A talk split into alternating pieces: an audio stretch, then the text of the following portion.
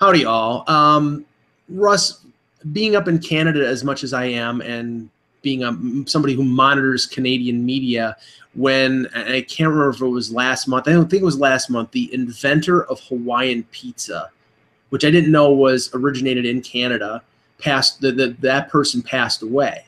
Right. And uh, and you know I've seen it. I've never eaten it because it to me, and in Buffalo, Hawaiian pizza is for people who don't know, it's usually ham and pineapple. And in Buffalo, they add cherries, which I don't get. But it's let's just say it's to me, it's an abomination of pizza. And apparently, a world famous chef agrees with us. Yeah, I, I remember getting a lot of heat a few months ago when he did pass, saying that it's a crime against pizza, and people from Canada want to like defend this gentleman because he invented it. But just because he invented it doesn't mean it was good or tastes good. I tried it a million years ago when I did used to eat ham, and I thought it was awful. Like just the idea of putting fruit on a pizza to make it soggy isn't a good idea. So anyhow, Gordon Ramsay, everybody knows him. He lost a bet. Apparently on Facebook Live, he went to eat it because it was part of the bet, and he chewed it, and then I guess he spit it out. And and I don't blame them. Like it's it's it's it's vile. Like I I totally get it. And for everybody that's ever fought me on Hawaiian pizza, you're wrong. Jan, do you have any input on this? Uh, as, as somebody who cannot eat ham, I've never tried it. Honestly, I am one of those that do not have an issue with pineapple on pizza, but that's that's me because I happen to like sweet stuff. One of my favorite pizzas that I used to get, which was actually down in Florida when we used to go down all the time, was made with a sweet sauce, almost like an an apple, you know, juice in the sauce that made it a bit sweeter. I'm okay if the sauce is ch- is is replacing the tomato sauce. What I'm not okay with is if all of a sudden, yeah, you're just putting like a fruit salad on my pizza. Yeah, no, well, no cherries, obviously, no ham for me. Obviously, just the pineapples I don't mind, but I'm also one who's had eggplant on his pizza and falafel on his pizza. Eggplant's fine. Like- Right. Right. I mean, So, so it depends on your personal taste. So you clearly don't like it. He doesn't like it. Doesn't mean it's a bastardization against pizza worldwide. No, it does mean that. but Well, I don't always pick you like Gordon Ramsay, so let's go with that. Well, th- th- this is the thing. It's like th- there is room in the world for what uh, what you would term specialty pizzas. There's a there's Right. a place in, in uh, there's a pizza place in Buffalo that specializes in specialty pizzas. Just remember the legendary Twitter war I had with that dessert pizza place. yeah, well, right, and, and and you know, and it's it's it's morphed into Well, it's not really dessert- pizza then, right? If you're having like a chocolate on a pizza, it's not. Right. nothing Yeah, more I mean, exactly. It's morphed into b- dessert pizza and breakfast pizza. I breakfast, get that. It was breakfast pizza. That's what it was breakfast pizza. yeah, Right, but- with eggs and everything else on top. So But see, th- th- and, and the thing is, like, as an as an Italian, you know, like white pizza without sauce. I mean, it's really it's really good. It's it's it's it's different, but it's it's good. cottage cheese, basically. That's what it is, as opposed to Right. Right, but, The, but the, the, what I where I have a problem with is something like you were uh, you were saying, Jan, a like a sauce that's like almost like sweet as candy, or like buffalo chicken pizza where they use blue cheese as the sauce instead of tomato sauce. Yeah, I sauce. don't like mean, the blue cheese. come I- on. but the but the buffalo chicken pizza that we do see around is pretty good if you Yeah. do it right, or the barbecue chicken pizza. If that replaces the tomato sauce, it's fine. But blue cheese, no, man. Yeah, no. So I mean, I- you know, there are certain ones that are good. There, and you know, we'll get into what toppings we like on another show. But I want to, I want to Next bring this. Or What's that? tune in next time when we go through our favorite pizzas. Yeah, anchovies. Thumbs up Oh, or thumbs God, down? no. Hopefully, God, hopefully no. it's not Pizza Hut because that one pizza that they advertise on TV with those pull away pieces, it's not even a pizza anymore. I don't even know what you call that. Oh, you mean with the with the crust, the the with the, Yeah. with the mozzarella cheese in the? Middle? Yeah, I I, I, I don't I don't know know. what you call that. Yeah, it, it's called a I'm bastard. so partial to deep dish pizza, so Okay, uh, just open open question here because we are in the midst of the biggest clown act in, if you can call it professional sports, the uh, promotion tour of Conor McGregor versus Floyd Mayweather. They were in Toronto, I guess, a couple days ago. They're hitting New York. They're hitting London. They hit You know- New York yesterday. They're hitting London yesterday. Now, my question is, and Russ, you cover, you've covered MMA in the Uh-huh. past. There's no way in hell I would pay hundred dollars for this. If it was given to you for free, would you watch? No, and and I really do mean that. It's it's it's an interesting thing because when you cover MMA, it's certainly different than even a boxing press conference. Sometimes it's looser. Dana White curses a lot. That doesn't bother me. That's fine. Uh, I don't care if the guys sort of get in each other's face like boxers do and don't. I don't care. You know, when you start throwing around like the verbal insults to the point of where it's getting racist, Mm. just kill it. Like, just kill the tour. I- I- hopefully, the fight goes under and they lose a lot of money. Floyd Mayweather throwing money, like in this day and age, like I- if that's his fun thing to do, make it rain. Uh, you know what? There's a lot of people that that probably disgusted by doing that. And so, like at the end of the day, I don't know what they're trying to do. I don't know if they're trying to sell themselves or or just sell to the least common denominator. I don't like it. Jan, is there anything about this that interests you at all? That like if they gave you if they gave you the, the broadcast for free, would you watch it? Sort of like you know watching a train wreck. No, I mean, I haven't watched the Mayweather fight in ages. Granted, he's a great technical boxer, but he's boring Yes. to watch. It's not a fun fight necessary to watch. I'm honestly, I'm not an MMA or UFC fan. I never have been. All I can tell you is some guy in front of where the um, the press conferences were going on today was selling the perfect poster, and it was Mayweather against McGregor, the clash for cash. And Yeah, I thought I mean, that was the perfect way of describing about money. that I thought this was the perfect way of describing exactly what this is. It's the clash for cash. That's all it is. It's a money grab. There's no look. If this was an MMA fight, McGregor would beat the living tar out of him. As a boxing fight, you know Mayweather honestly has the most to lose because if he doesn't dominate him or knock him out, he looks foolish. And I'd be mm-hmm. shocked if McGregor can keep with him in a regular boxing fight. So what are we really seeing here other than both sides getting a ton of money and getting a ton of publicity and the, and the American public and the worldwide public getting duped into watching something now. If McGregor somehow beats him, then that's what people may be buying to see on the off chance that he ends up winning the fight. I mean, for for people out there, the key of this is the undercard because this fight's not going to go that long. Maybe they'll stretch it to three or four rounds. Uh, the undercard may be, may be what saves it. Otherwise, forget it. Yeah, I don't even know who's on the undercard. I mean, honestly, I I'm have no not the- idea. I, I I've I've watched a few MMA fights on TV. I I'm more of a boxing fan, but I'm not a big boxing fan.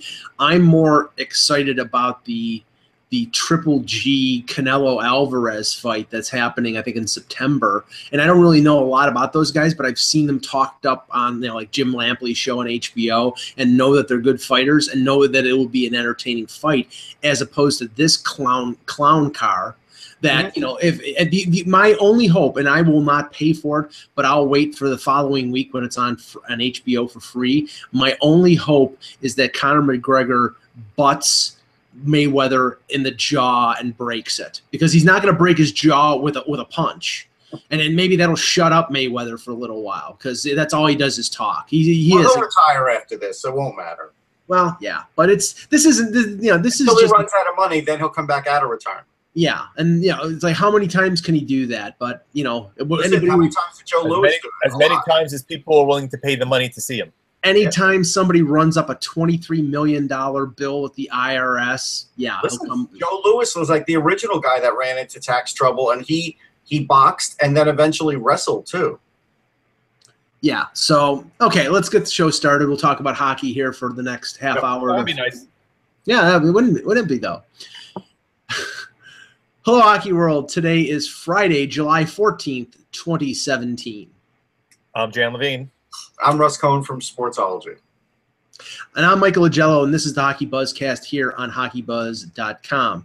Uh, after two weeks of free agency, we've started to settle in. You know, there are still a number of UFAs out there, but I guess, like we've said on previous shows, we've reached that second level now.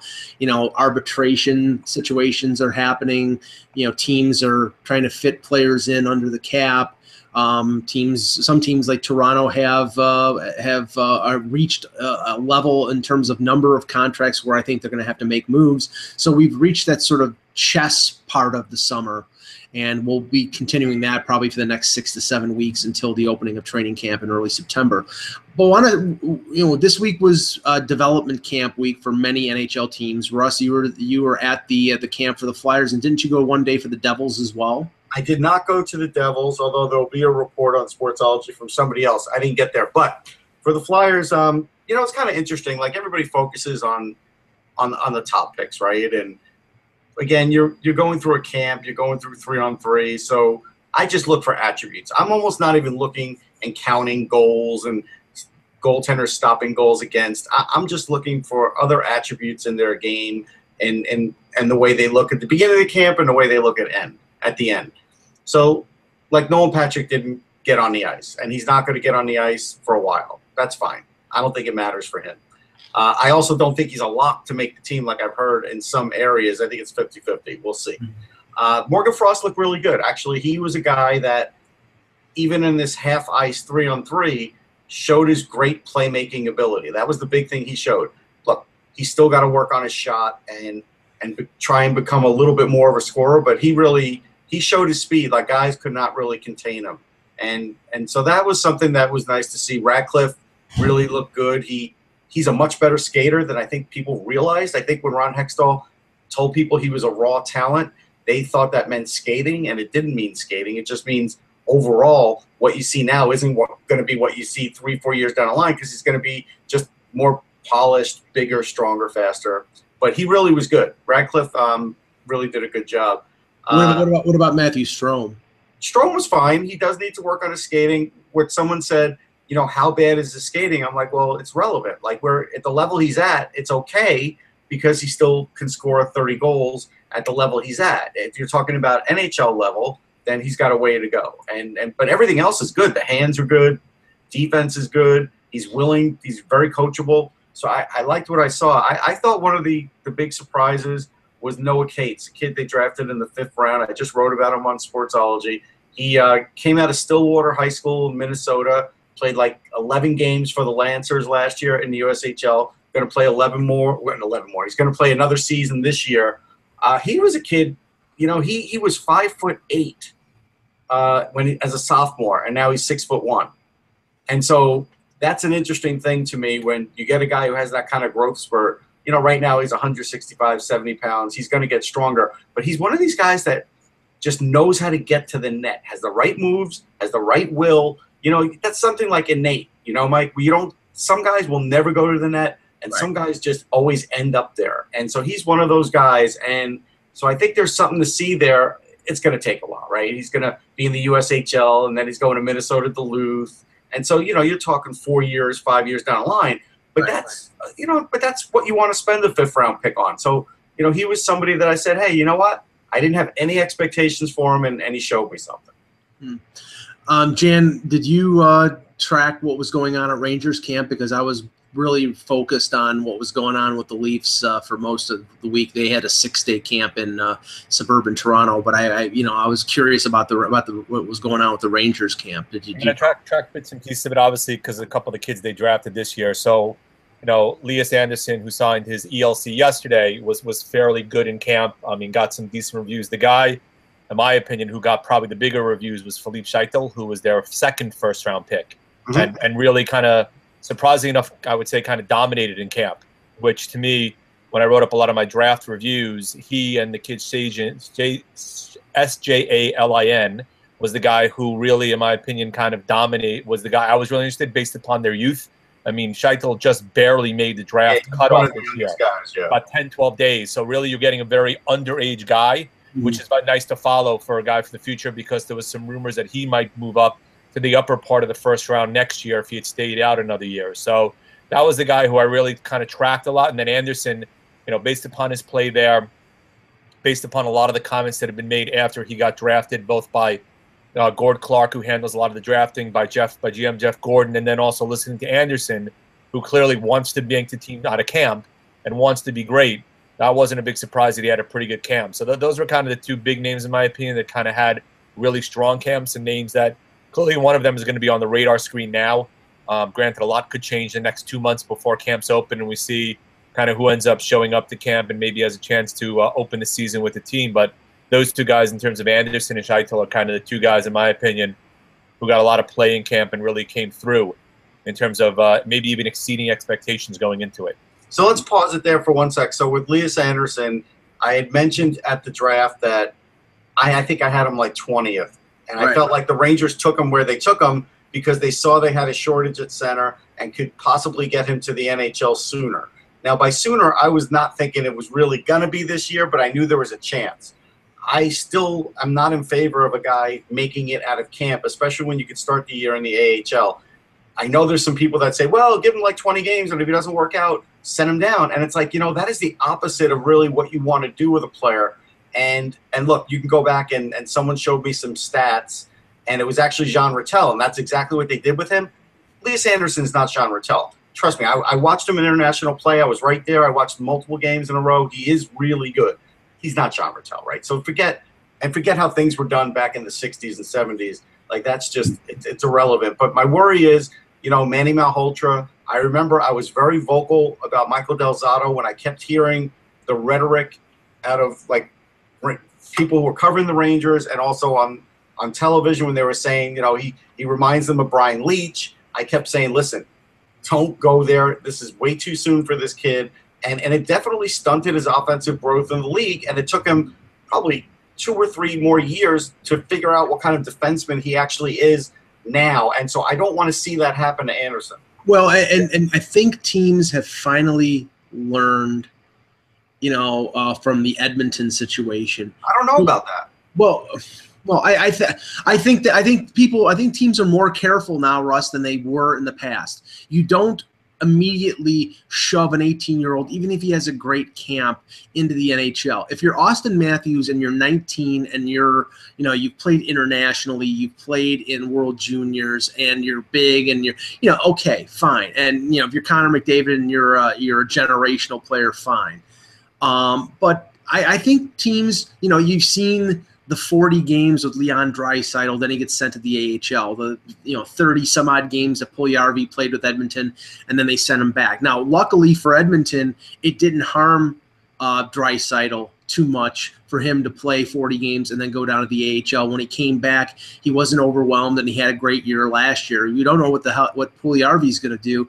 I think you know back in the day, the Leafs brought up Luke Schenn as an 18 year old, and it ruined him he had a good rookie year. He was overwhelmed after that. He couldn't handle it. The, the speed of the game changed, and now he's basically a bottom pairing defenseman. If you look at what they did the last three years, they kept Nylander in the American Hockey League and played half a year in Sweden. They kept Marner and Junior, Junior another year, and only Matthews, who everybody thought was going to make the NHL, made it right out of right out of uh, right out of the draft. So I think teams are a little more careful and Ericsson's 200 pounds and he played against men, but that still doesn't mean he's ready.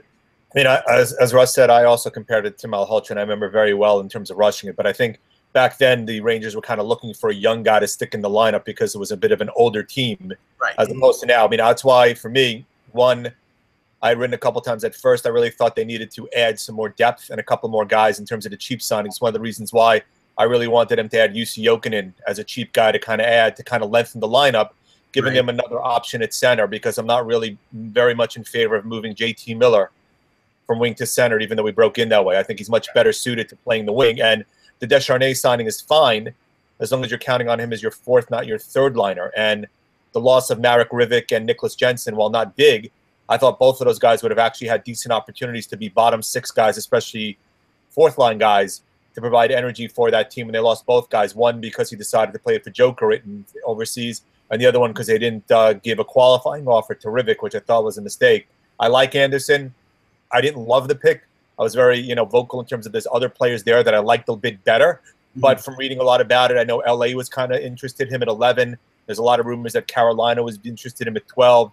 He was viewed as a guy with a very low floor, um, but you know, and not a tremendously high ceiling. Maybe a second or third line player, likely a second liner. And given some of the comparables and comparisons, that's fine my viewpoint is is I'd rather have him either go back to Frölunda for another year or play in the AHL for at least part of the year, get used to the North American game, get acclimated to being in North America rather than rushing and putting him in a lineup and then taking him out and worrying that you're now are going to stunt his growth by letting him play 10 games or so and then sending him back down. Yeah, I mean, I, I think that oh, we're getting it out here. I don't know who's that going. Um, okay, seems to have gone away. Um, well, let me just touch to briefly on the on the Leafs camp here. Uh, we we talked about it a couple for a couple days, but just just as an overview, um, a couple players that I was hoping to get a longer look at because Jeremy Bracco, who last year won a World Junior, won a Memorial Cup with Windsor. You know, he's more than likely going to start with the Marlies. Um, and the, the reason for that is because the Leafs are stacked on the right side with with Kapanen, Marner, Nylander, and Connor Brown. Um, he contracted mono in, midway through camp, so he missed most of the, the scrimmages and uh, you know only did some of the drills. So that's going to probably be a little bit of a setback for him for for the summer. But um, there's a lot of expectation, Russ, regarding Bracco. I mean, he's an offensive talent. Mm-hmm. Um, I know that you interviewed one of his junior teammates and Connor Bunnaman at, at Flyers camp, and he had nothing but glowing things to say about Bracco. Yeah, he basically said he made him better. Like he said that he would be in weird places on the ice and all of a sudden get the puck in a scoring position that he wasn't even thinking about and would help get him a goal. I think he had 37 goals last year. And so I again I saw him do that with with Auston Matthews of the World Juniors. And so I know he could do that with Auston Matthews at the NHL level. And that's the thing.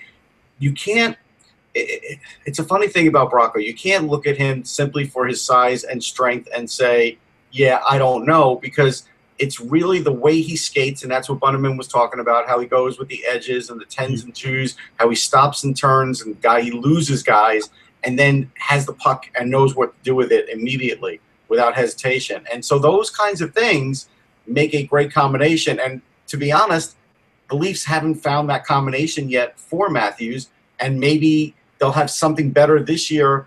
But that will I think this would be the ultimate combination down the road, but we're still talking a few years.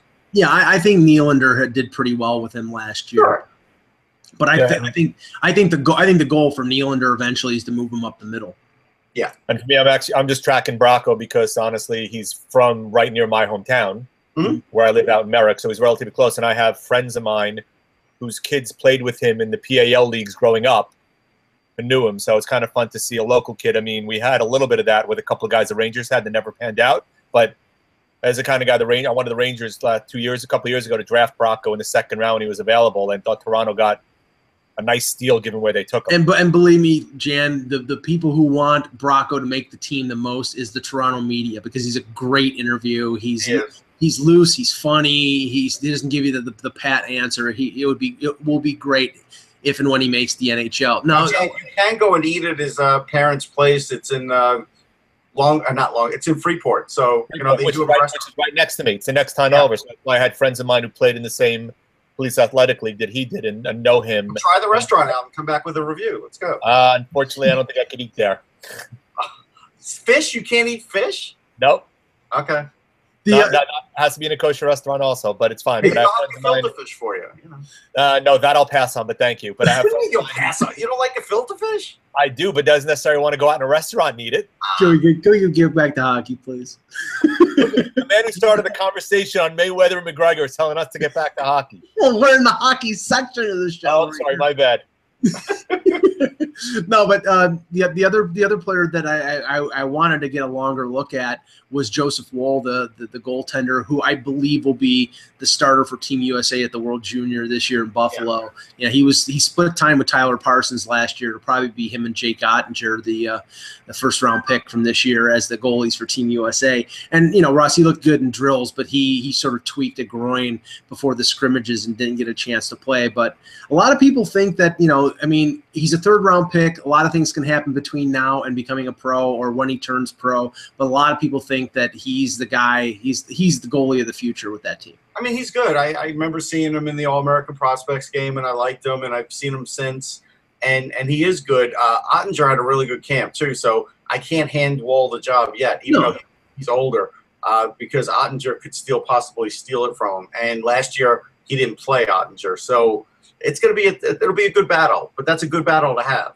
Now, the, the, you know, we talked about Andersson and you know what the what the track in terms of him making the NHL uh, might be. You know, I, I I would think that the Rangers are going to take their time with him at least for this year, and then maybe see where he is as a 19 year old. But you know, you never know. We'll um, right now, it's like I, I mean, based on and okay, Lou Lamoriello was very careful in his words, as he always is, regarding Timothy Liljegren. He had a great camp. They were very impressed. he was impressed the fact that he wasn't trying to show off his offensive ability. He sort of played it within himself. He played conservative. He didn't make any mistakes. You know, he, was they he focused on that, and you could tell they were testing him because they were playing him with with multiple uh, defense partners, different guys playing. I think he played the left side a couple times, but mostly the right side because he's a right hand shot. Yeah. Russ, I look at the fact, and I and it's nothing against these guys because I like I liked all of them. I liked Cal Foote. Um, Brannstrom, of what I knew about, I, I liked, but the, the size was a question mark. And Valimaki, I was a guy that I, I was tar- targeting for the Leafs because I thought the Leafs had no chance at getting Liljegren at 17. But I can't believe watching this guy that he got to number 17 in this draft. I told you it was a lot of pre-draft rhetoric about you know between the mono and playing all the different teams, and then saying, well, you know, the hockey IQ. It, was all a bunch of baloney. And the the, the realistic thing is, look, I, I like some of those other defensemen that you named too.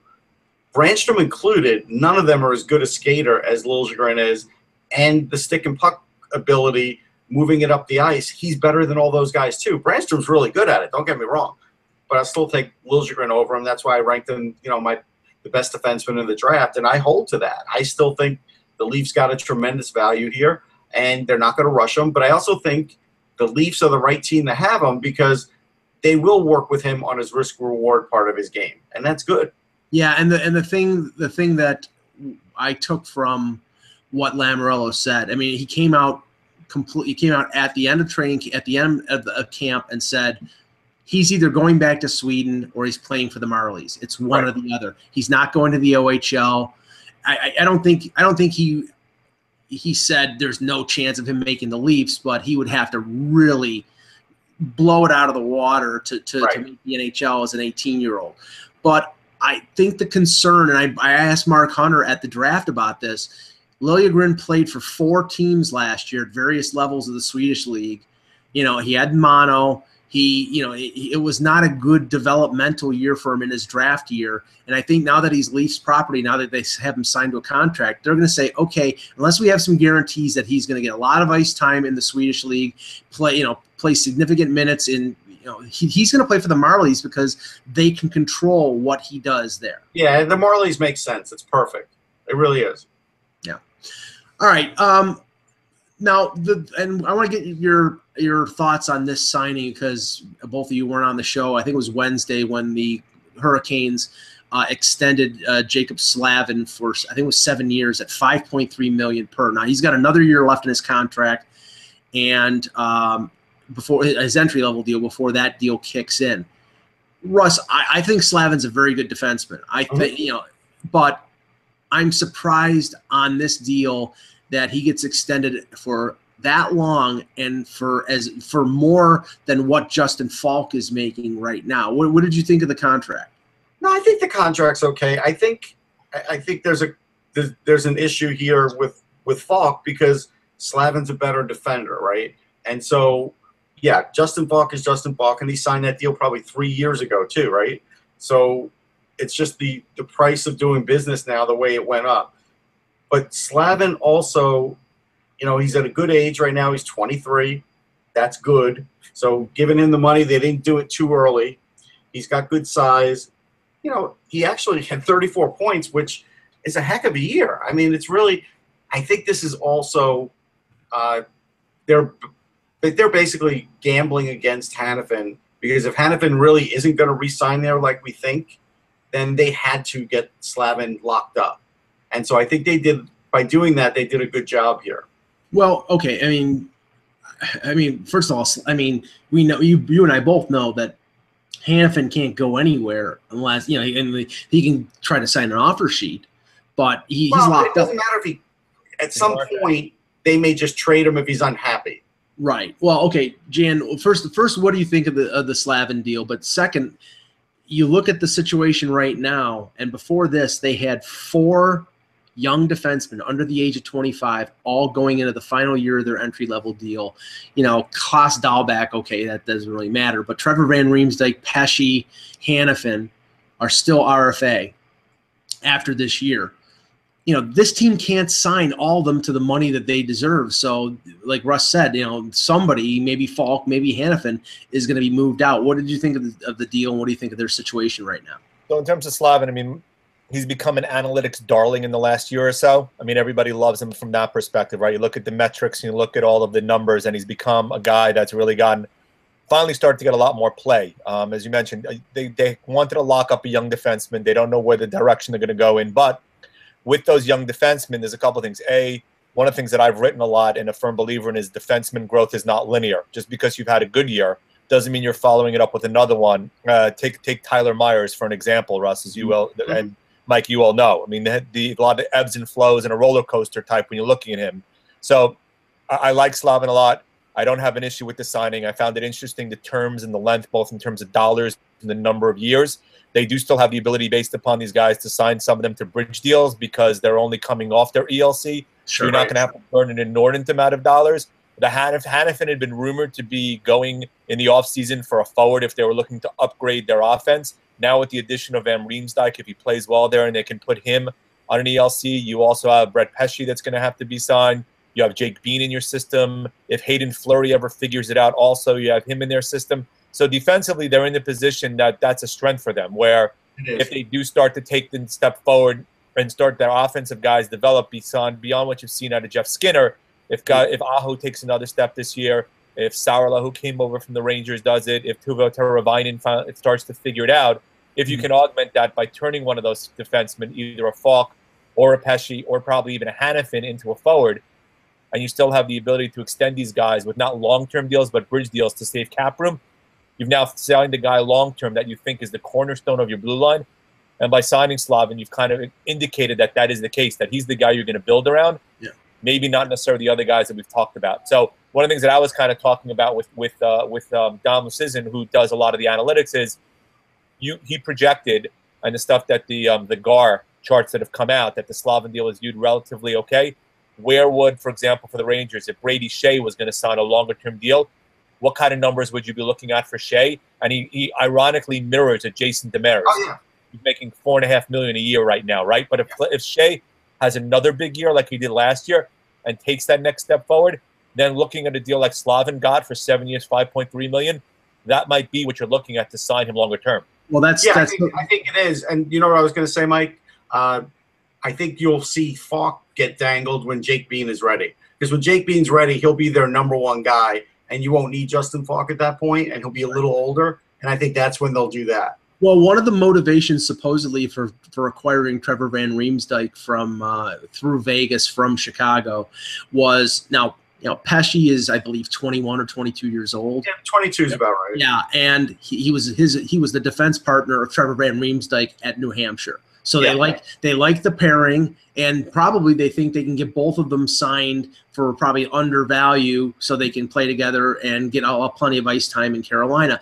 Pesce only had 20 points last year he's coming up. If they try to sign him, they're not going to be paying $5.3 million on a long term deal. It's probably going to be either a bridge deal, like you were saying, Jan, or if they give him a longer term, it's going to be probably in the three to four range. So they could they could save money in terms of long term on a, by offering them a, a long term deal, uh, and and probably you know you have the bridge deal, but if the guy all of a sudden explodes offensively, um, yeah. Um, so I mean it it's going to be a very interesting how Ron Francis plays this uh, situation. I, th- I think I think he, and we should mention that they may have the team sold by then too. You know, Karmanos has an offer, and so we'll see how that works out too. Now, Jan, you have to leave, but uh, you know, and we'll I'll I'll make sure I contact you for next week. But I just uh, you mentioned Skjei, and I'll give you because we're going to do this uh, this uh, RFA over under that I had this little game that I, I came up with. Um, Skjei, I had as a guy who the over under would be five million. Now that's assuming he has a year like he had this year, next year. Would do you think the new deal for Brady Skjei would be over or under five million per? I think if he has a year like he did last year, especially paired with a guy like Brendan Smith, which is not the same as the guys he got paired with last year, which was Marc Staal and other guys, if he's paired with Smith and Smith played like he did after he came over to the Rangers, then I think you're kind of looking at a Slavin type of deal, especially with McDonagh's contract up in another year afterwards. They do have a lot of depth, but in my opinion, offensively, besides Shattenkirk, Skjei is right up there in terms of talent, in terms of from the blue line, the ability to rush the puck, and also hasn't been given enough shot on the power play. You will start to see him get first or second line power play time this year, or more than he did last year, where I do think he takes that next step forward and can get himself into the Slavin type of range, given depending on where the salary cap is next year. So you think it'll be over five? I think it's going to be a little over than the five million range. Okay, thanks, Jan. All right. Um, Russ, what do you what do you think? Um, I think it's over as well. I think um, it, it's a lot to hope with Brendan Smith too as the guy pairing and that he's going to play exactly like last year. Like that's that to me remains to be seen. But I'm not worried about Skjei, whoever he's paired with, and if he's paired with Staal, he'll be fine. I, I'm not even. It's not has nothing to do with Staal. It's just I've seen this kid play, and so yeah, I think it's going to be just over five. now, okay, I came up with a list of one of them was Skjei, but now I came. I have a list of six players. Some of them are RFAs now. Some of them are RFAs next summer, but are eligible to sign an extension now. We don't know what these teams are doing individually. For example, one player on this list, who I'll bring up first, uh, Jack Eichel with the Sabres. Uh, he's an RFA next next summer, but uh, they are talking extension with him right this right this second. Right. So Jack Eichel, entering his third year, has scored 24 goals two years in a row. Last year in 61 games because he missed the first month or so with it with the uh, I think it was a um, ankle injury, high ankle sprain. Um, uh, I have the over under at nine million per. I'm assuming that they're going to try to sign him to the eight year max. Yeah. Um, what do you think of that number, Russ? Over or under nine million? under. I think he'll come under that. Okay, I see. I, if it's a five-year deal and he goes to 25, you know, and go goes the Toews, Kane, Tavares, Stamkos route, I think it'll be under. If they're buying unrestricted years, which would be three, or you know, two or three, I think it's over. I think it's going to be 9.5 to 10 because you know you're buying his you're buying his prime years, and I think that's yeah, no, no offense to Jack. I I'm going with the five because I want to see where he is after the five, and and again, it's it's similar to Draisaitl. It's I know the kind of game he plays, and he plays all out. And in five years, I want to sort of see where he's at, how dinged up he gets, and and where he's going to be. If I'm giving him that bigger deal now, you know, Jack Eichel is a guy that could get hurt down the road. Like he's already gotten hurt once, and that was a more of a freaky kind of injury. But he, he's not afraid of contact, Right. and he is going to be a bit of a target on Buffalo. And for the next couple of years, he's going to be targeted pretty good. I want to see how he holds up to that. He's he's in great physical shape, but it doesn't mean he can't get hurt. Yeah, true. Um, the the second guy on my list is an RFA this summer. After two good years, he made the NHL as an 18 year old. After two decent years as a young winger, he busted out with 34 goals. I'm talking about David Pastrnak. Um, I have the number on a long term deal at 7.5 million. Do you think it's above or or over or under 7.5? I think it'll be just under. I do. I think, you know, again, that was above what most people probably had ever projected for David Pastrnak. So we'll see if he can do that again. And I think that's going to be a big key to what he gets. I really do. Yeah, I I think it's gonna if, if it's if it's the eight year deal, I think it's gonna be over that. I think it'll be. I actually think he'll get the Phil Kessel contract. I don't think he'll get the eight year deal simply because all you have to do is look at David Krejci and say, should we really give him this eight year deal? And and that'll probably stop them from doing it. So you think they're gonna go the five? Yep. Okay. Well, if they go five, it'll be under. But if it's if it's the if it's the eight year deal, I think it's going to be over seven point five. I think he's I think he's going to get the Phil Kessel deal, eight years, eight million per, um, because they see him as their you know their he's their top scorer. I mean I mean Marchand had a great year. They have him locked up. They have Bergeron locked To up. expect him to be the top scorer every year is a bit much, I think.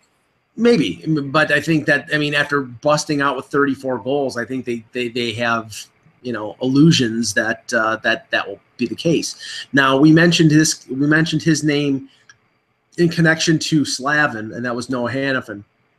Uh, he's entering his third year. Had 29 points last year in his second season. RFA next summer. Uh, we'll go the over under of 5.3 million. Uh, what do you think? I think it'll be under because I think he's going to get that shorter end deal because I think if reports are right, and I have no reason to think that they're not, I think he's going to go the Trouba route. So I mean, you're saying what what you're what you may be saying, and what I may be saying is that he might get that 5.3 million somewhere else. Yeah, Yeah, I, the, They'll thing, the thing, short-term deal until the you know everything gets worked out.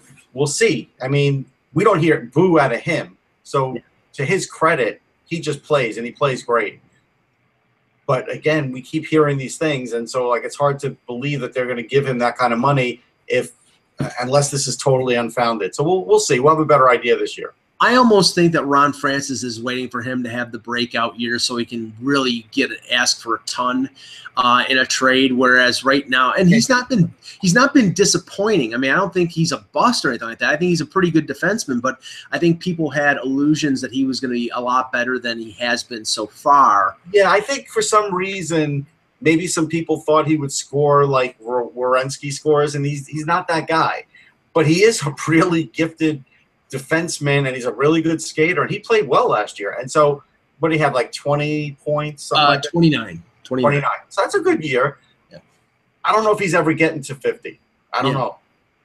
Um, Leon Draisaitl, who you mentioned, um, it's he's an RFA. There's no arbitration, so it's purely right now how long you want to sign him and how much you want to pay him. And this is that code orange now in Mike's mind because you're like, well, they have to do this. Like this is a, it Yeah. has to happen. It's a Yes. must. Well, it, It has to happen, and if it doesn't, it hasn't happened, Mike. well, it hasn't happened yet, but I think it's going to. But okay, here the over under for for Draisaitl is nine million. Under Um, if it's a five year deal, yeah. If it's an eight year even deal, if it's not It'd under. over. Well, I mean, so that's the thing. It's like the- we've seen the mo for Edmonton. They sign these guys to. I mean, Yeah, McDavid- but he's going to have to take a cue from Connor McDavid and leave a little at the gate there if he really wants to win. He's Yeah. got to. This is Kucherov. See, this is the thing, Russ. This is Kucherov all over again. This is like you you have to get this guy signed long term, and if you sign him for less than eight years, you are reaping disaster. Because I'm telling you right now, Kucherov in two years is gone in Tampa. He's not Yeah, going to. do that. But here's the thing, Mike. So this is where you're at when you're in a cap world, and if it was up to Donald Fehr, there wouldn't be a cap. But the rest of the hockey world wants the cap, so I think Donald's going to lose that fight, even though he's been talking about it a lot.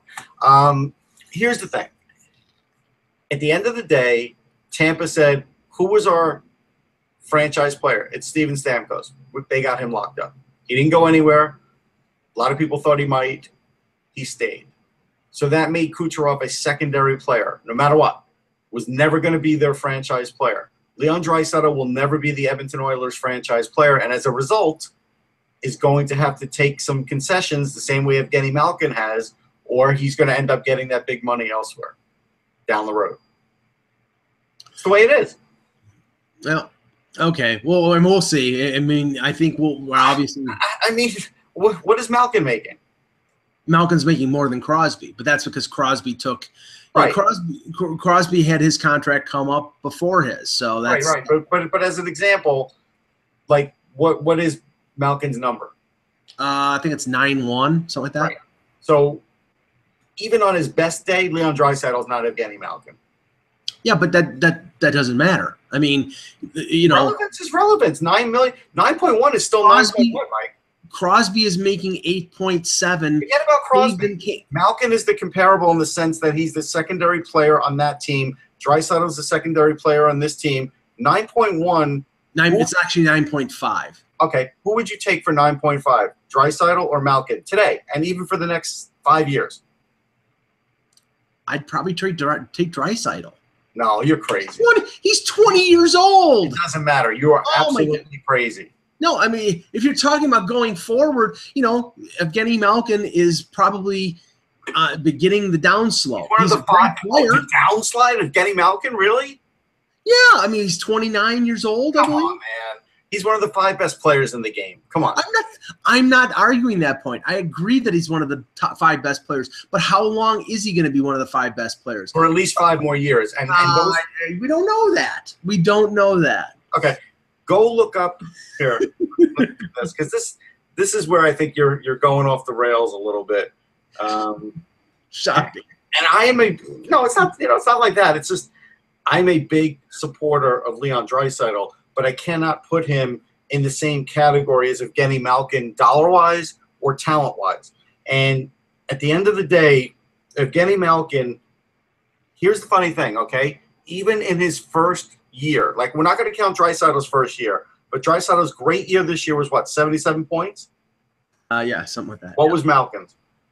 Malkin this year at 72? No, no, not this year. His first year.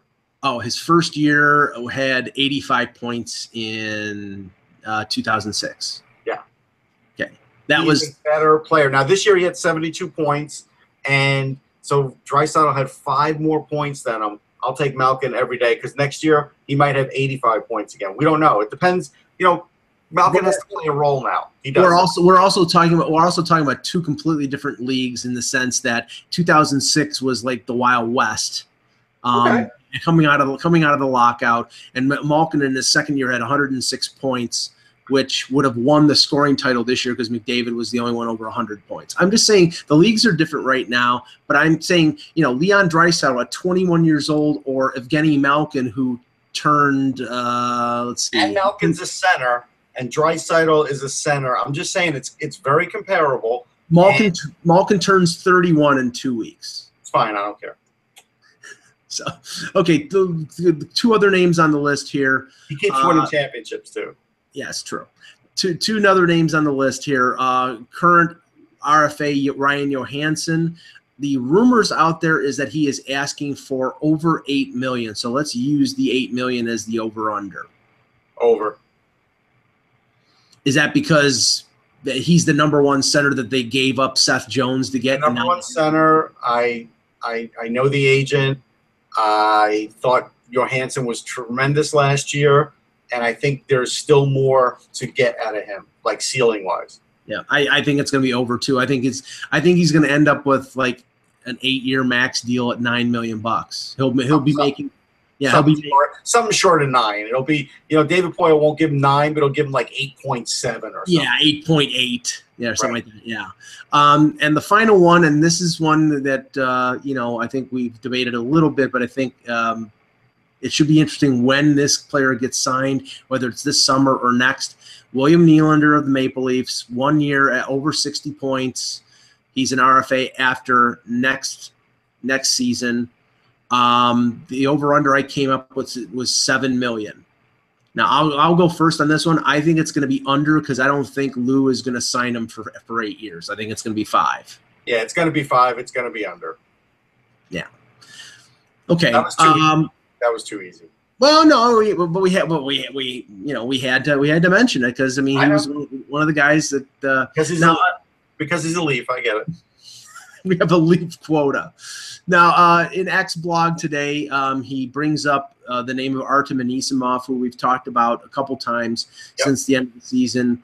Um, the pondering out there is if if Anisimov is another piece of the Blackhawks that's going to be moved out. According to Act, the word is out there that the Hawks are enter- entertaining offers for Anisimov. He includes the Rangers and the Canadiens uh, is having interest. Uh, both teams have big weaknesses that could be filled by him.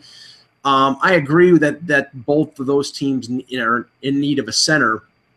I just don't know with Anisimov making the money that he's making, which is I believe close to five million. I'm just double checking. Yeah, it's four point five five for he another gets 45 points a year and 20 something goals a year. That's what he gets. Yeah, I but and he's had but he's had injury problems in the past. He's And he's a big center, and he's a big center, so there's room on the ice that he takes up too. I mean, I, I don't see the problem here. I if I'm the Rangers, I would do it.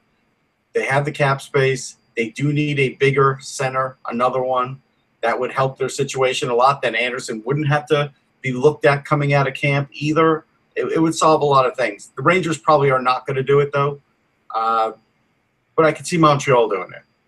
Well, I mean, we know that the Rangers and their center situation are in the rumor mill right now because like uh, Larry Brooks mentioned last last weekend regarding interest in Tyler Bozak, Right. which I found, I found laughable because yeah. uh, you know the the, the Not for Nick Holden. It ain't happening. yeah for Nick, yeah for please please Nick I mean give me a break.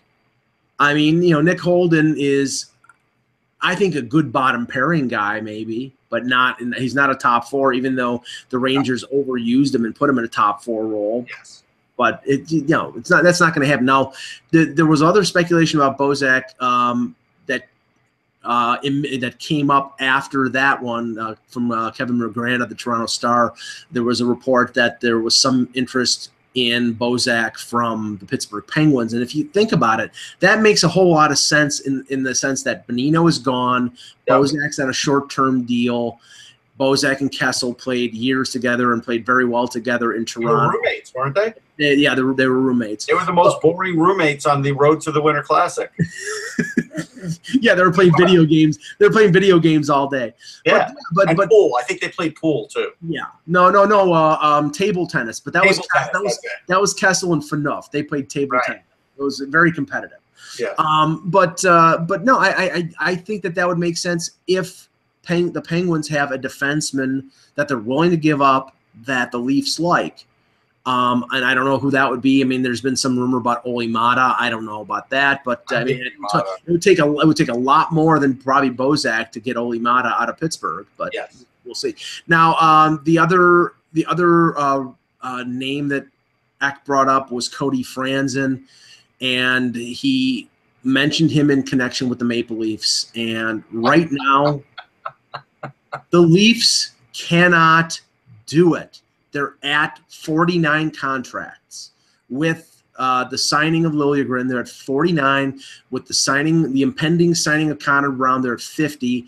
They they would have to make a trade to clear out contracts. the Leafs have had guys work out with the team before and not signed and waiting to to do something. Like they they did that a couple years ago with um, a forward. Who was the forward? Um, oh, it was what's his name? Former Ranger. Uh, the- um, um, um, um, um, um, well, Mason. Brandon- it was it was Brandon Oh, oh, oh, oh, oh, oh, Prust. Prust. Prust. He was in camp for like two weeks skating, waiting for a contract. They could more, do that. more like more like two months, and then he Yeah, finally. but they could do that with with the same thing. They could do that same deal if he agrees to come in on like an ATO. Yeah, but why would you? Why, why would you do? I mean, unless there are nobody's no biting, options. if nobody's biting, he might do it. Well, I, I, honestly, I think if they're going to go for a right-hand defenseman and they're looking to add one more, I think it would be Roman Polak more than Cody Franson because Roman Polak at least can penalty kill. And he's not an offensive guy, but the Leafs have enough offensive guys on the blue line. This is the thing. It's like they're right now they have too many contracts. So anything regarding Cody Franson would have to be contingent on them making another deal and, and getting rid of a few contracts.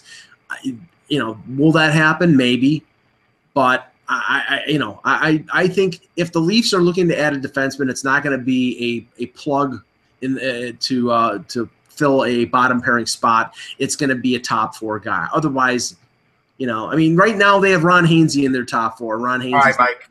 We're, we're getting to this point in the summer where I'm going to break this to you gently. The odds of them getting a top four guy this late in the game is probably 15%. Yeah. Oh no, I think I think you're right. And you, I this is like on your Christmas list. This is No, like when I- you. This is like back in the day when you were wishing for like that.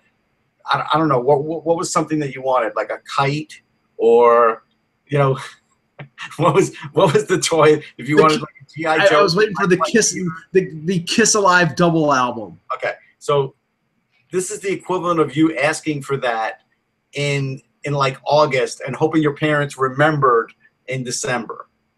Yes, and then getting socks for Christmas. Yeah. Yeah. So so so Cody Franson is socks. Yeah, Okay. Well, thanks Russ for and not Yeah. Bab socks either. Worse and not Bab socks, just regular socks. Hey, free advertising Bab socks. Buy them now. for Russ Cohen, I'm Michael Augello. Thanks for watching, and remember, without the buzz, it's just hockey.